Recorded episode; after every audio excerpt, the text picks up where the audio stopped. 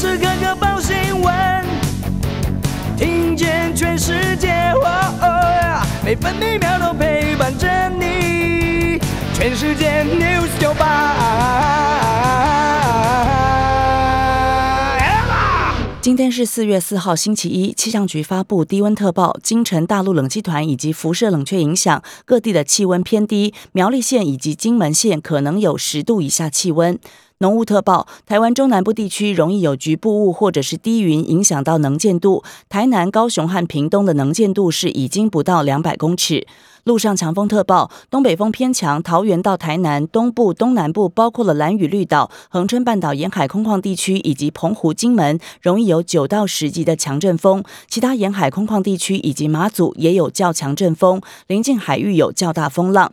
长浪及时讯息：今天台湾东半部，包括了蓝屿绿岛沿海可能有长浪，宜兰苏澳可已经观测到了一点六公尺浪高。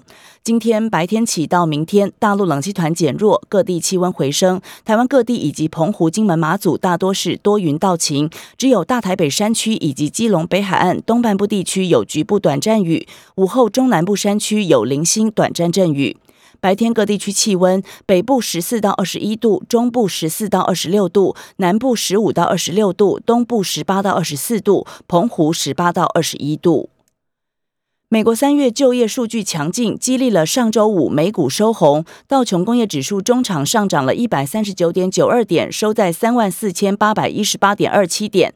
标普五百指数上涨了十五点四五点，收在四千五百四十五点八六点。以科技类股为主的纳斯达克指数上涨了四十点九八点，收在一万四千两百六十一点五零点。费城半导体指数下跌了六十二点三六零点，涨幅百分之一点八二，收在三千三百六十六点。点六三七点，继续关心早报重要新闻。首先看头版，今天联合报和中国时报的头版头条都是关于国内的疫情。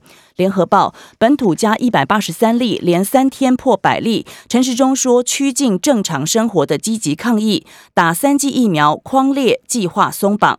昨天新增一百八十三例本土个案，再创这波疫情以来新高纪录，也是本土病例连三天破百例，案例扩及全台十二个县市，北到基隆，南到垦丁，另外有六十六人零星个案，还有待厘清感染源。指挥官陈时中表示，台湾防疫战略方针是趋近正常生活的积极抗疫，即日起松绑感染者解除隔离条件。另外，只要完整接种三剂疫苗，未来可能缩短健康管理天数，甚至不予框列。自由时报头版头条：打炒房五招砍两招，预售净换约排除非自愿。为了抑制房市炒作，内政部去年底再度修正《平均地权条例》以及《不动产经纪业管理条例》等地政二法，并且祭出打房五招，其中炒房者最重可处三年刑责。因为争议过大，法案在行政院待审时，内政部已经主动删除。而预售屋禁止换约转售，也计划比照房地合一税二点零模式，针对非自愿换约定定排除条款，因调职、非自愿离职或其他非自愿性因素，可以排。除换约限制。自由时报头版：封闭近十三年，终终于修复。南横最美路段月底通车。台二十线南横公路最美路段，高雄梅山口到台东向阳四十四公里，在八八风灾之后中断近十三年，四月底渴望全线修复开通。每周五天，除了周二、周四上午七点到傍晚五点开放自小客以及重机通行。中国时报头版。立陶宛开欧洲第一枪，停止进口俄罗斯天然气。俄罗斯代表说，和乌克兰谈判没有进展，领导人无法会面。波兰说愿意部署美国核武。立陶宛宣布停止从俄罗斯进口天然气，成为欧洲第一个摆脱俄罗斯能源供应的国家。立陶宛呼吁欧洲国家跟进，努力断绝与侵略者的能源联系。此外，乌克兰透过外交斡旋，希望中国成为乌方的安全保障国，但是目前相关谈判进展有限。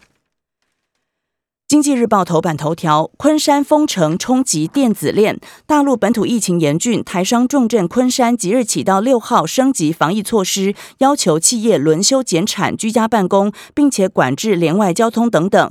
业界直言等同封城。昆山是面板 PCB 电子代工、笔电零组件生产重镇，友达、和硕、伟创、南电等都落脚当地。如今封城牵动了电视、iPhone、笔电等三 C 产品出货，恐怕重创。全球电子业。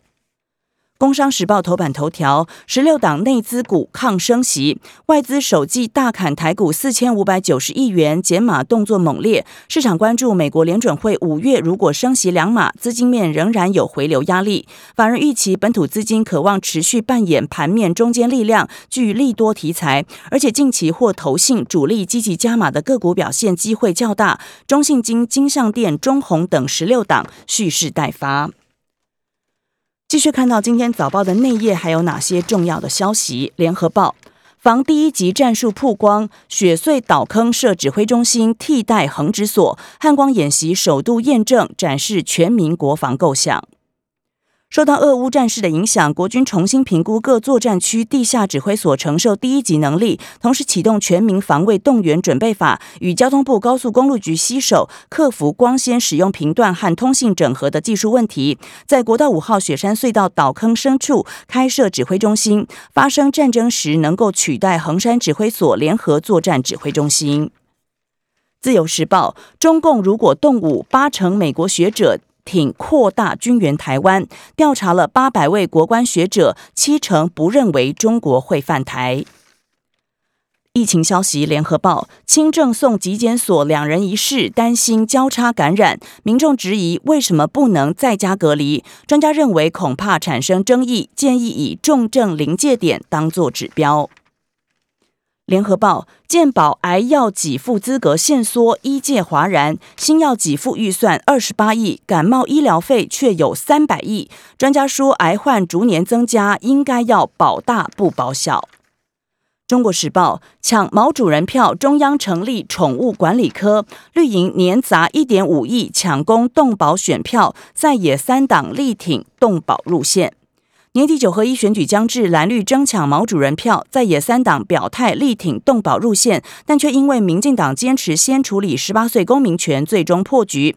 国民党团总召曾明宗表示，将来仍然会持续推动动保权入线。农委会每年砸一点五亿成立的宠物管理科，蔡英文总统昨天出席启用仪式时强调，这是提升动物福利的重要里程碑，抢攻动保选票意味浓厚。中国时报：移工训练成效差，政绩哀轰灌水。台北市议员踢爆，每年参与人数不到一成。劳动局回应，已经服务了超过两千人。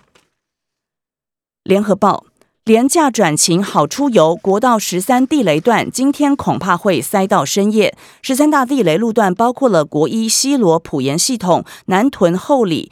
苗栗湖口、圆山大华系统、国三市竹山中心、草屯到雾峰、鹿井沙鹿、苑里后龙、大山香山、关西大溪，多数都从午后塞到深夜九点到十一点。国际焦点：联合报，俄军一边撤离基辅，一边埋地雷。乌克兰收复了首都区域，控俄罗斯军队处决平民。俄罗斯驳斥是假讯息，空袭战略港市敖德萨。